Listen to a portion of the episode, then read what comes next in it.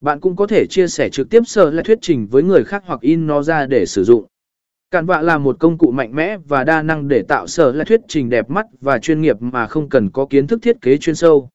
Thông qua Canva, bạn có thể tạo sở lại thuyết trình một cách dễ dàng và nhanh chóng, giúp bạn gây ấn tượng và tạo sự chuyên nghiệp trong các buổi thuyết trình.